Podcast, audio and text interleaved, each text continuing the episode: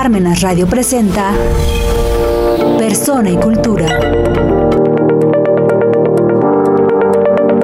Elon Musk saca sus ahorros y compra Twitter por 44 mil millones de dólares.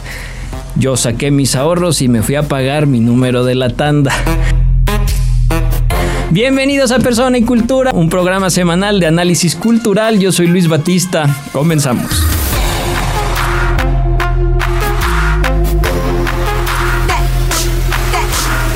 Algunos se fueron a pagar su semana, su quincena allá en Coppel, ¿verdad? Porque pues también es otra de las cosas que suceden. Y es una, es, es todo un tema esto de que Elon Musk compró, compró Twitter. O sea, es que imagínense eh, tengo ahí 44 mil millones de dólares. ¿Qué hago con ellos? Pues compro Twitter, ¿verdad? Cosas de, como dicen, como dice el meme, problemas del primer mundo, ¿no? Pero es muy significativo porque lo que sucede, una de las primeras declaraciones que, que, hizo Elon Musk a la hora de hacer esta, este proceso, bueno, que es un proceso que no es de que ya saqué la cartera, pagué, ya me dan Twitter, o sea, es un proceso largo, tiene que hacer procesos y muchas cosas, ¿no? Pero una de las, eh, digamos, declaraciones principales que sacó este personaje fue que iba a eliminar bots, iba a verificar que todas las cuentas fueran de humanos y no de robots. Eh, otra que iba a mantener la libertad de expresión que no iba a eliminar a sus críticos porque pues la libertad de expresión es un elemento que así funciona, todos tienen derecho a opinar y aunque a mí me critiquen pues yo no, no puedo coartarles ese derecho. Y bueno, entre estas y otras muchas declaraciones pues ya se imaginarán la plataforma Twitter, las redes sociales, eh, los que están a favor de lo políticamente correcto, de la cultura de la cancelación, pues se les pusieron los pelos de puntas. Y esto pues ha significado muchas cosas porque entonces empezaron a salir comentarios de que, ah, entonces le va a devolver la cuenta a Trump y decir Trump también es a todos a los que se les ha censurado en esta red social y les han vetado y cancelado su, su cuenta de Twitter y demás. Y entonces, y claro, em, empiezan los debates de que si se las va a devolver, entonces va a volver el discurso de odio y un montón de cosas más.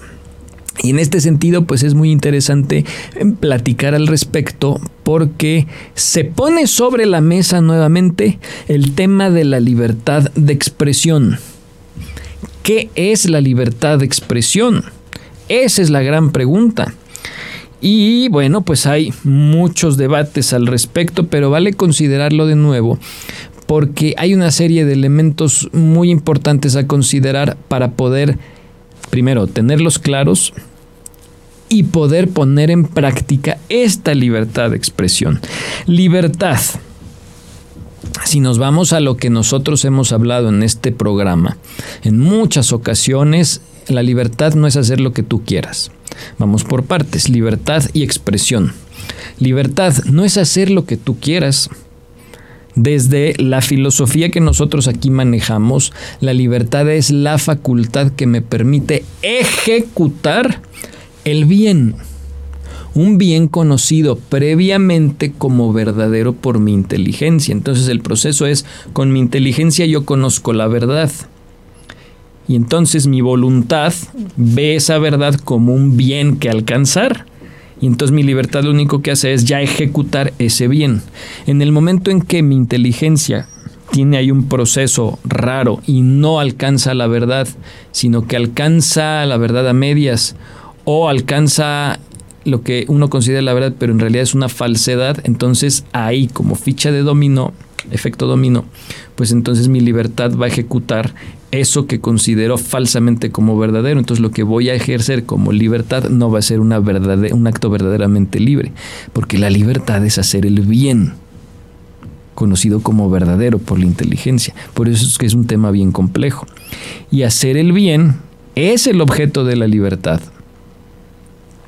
hacerle un mal uso de la libertad, hacer el mal, es libertinaje. Por lo tanto, no, no, eh, libertad no es hacer lo que uno quiera, es hacer el bien. Hacer el mal significa libertinaje y es un mal uso de la libertad. Y entonces, claro, aquí es donde empezamos a plantearnos entonces si, hace, si, si, si, la libertad es hacer el bien, libertad de expresión, ¿qué es? Pues tendría que ser la facultad de digamos como la facultad de, de expresar, hablar, declarar el bien y la verdad. Y en este sentido, entonces hablamos de lo que siempre se ha dicho en los debates sobre eh, el tema de la libertad, que la libertad no es ilimitada, la libertad debe tener ciertos límites. Por ello, en las legislaciones de los países que se dicen libres, eh, los países que no han sido, digamos, sus constituciones no han sido balaseadas, perforadas por chorradas socialistas, pues existe la libertad de expresión con ciertos límites. ¿Y cuál es el límite? Pues siempre la afectación al otro. En el momento, como dicen, eh, tu libertad termina cuando empieza la del otro. Si en mi libertad de expresión voy a decir algo que va a dañar la fama de otra persona, ahí hay un límite no podemos seguir el pensamiento de mucha gente que dice la libertad de expresión debe ser ilimitada. Oye, y si esto implica insultar al otro, criticarlo, inventarle un chisme, no pasa nada, es tu libertad de expresión. Ahí es donde el debate se pone candente porque entonces tendría que haber un límite para algunos y decir, no, si vas a inventar algo de otro, entonces eh, ahí se tiene que detener tu libertad de expresión. Ahí ya tendría que llamarse eh, calumnia, tendría que llamarse difamación. Y por eso en las constituciones existen esos límites con respecto a la libertad de expresión. ¿Qué otra cosa puede presentarse como límite a la libertad de expresión? La obscenidad. Eh, por ejemplo, libertad de expresión hay algunos que manejan que es parte de mi libertad de expresión exponer en video cuestiones como pornografía, cuestiones como mutilaciones o asesinatos. Eso pues evidentemente hay un límite.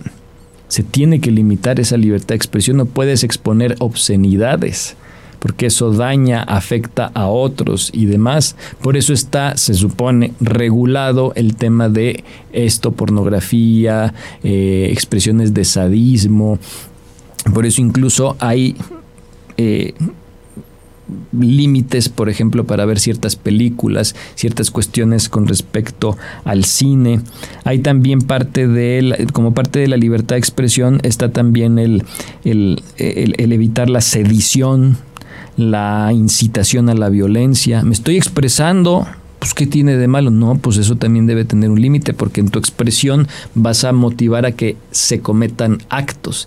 Y esta es la, uno de los puntos clave de la libertad de expresión. Cuando tú incitas a una acción, pues sí, te estás expresando, pero lo que vas a lograr a partir de ahí es que linchen a alguien, vamos a tirarle piedras a no sé quién, etcétera, etcétera. Entonces, en ese sentido, la libertad de expresión debería tener un cierto límite. La libertad de expresión también, todos tenemos derecho a nuestra privacidad. Hay cierta información que nosotros, por mil y un motivos, queremos mantener en reserva íntima. Bueno, la libertad de expresión de otro que conoce esa información debe estar limitada por el hecho de el respeto a mi intimidad. Tú sabes cierta cosa de mí, pero es algo íntimo. Y el otro a lo mejor dice, no, pues mi libertad de expresión es que yo digo lo que yo quiera.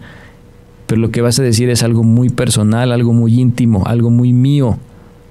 Fíjense cómo ahí empezamos a tener una serie de límites. La libertad de expresión debe tener límites como todo tema de la libertad.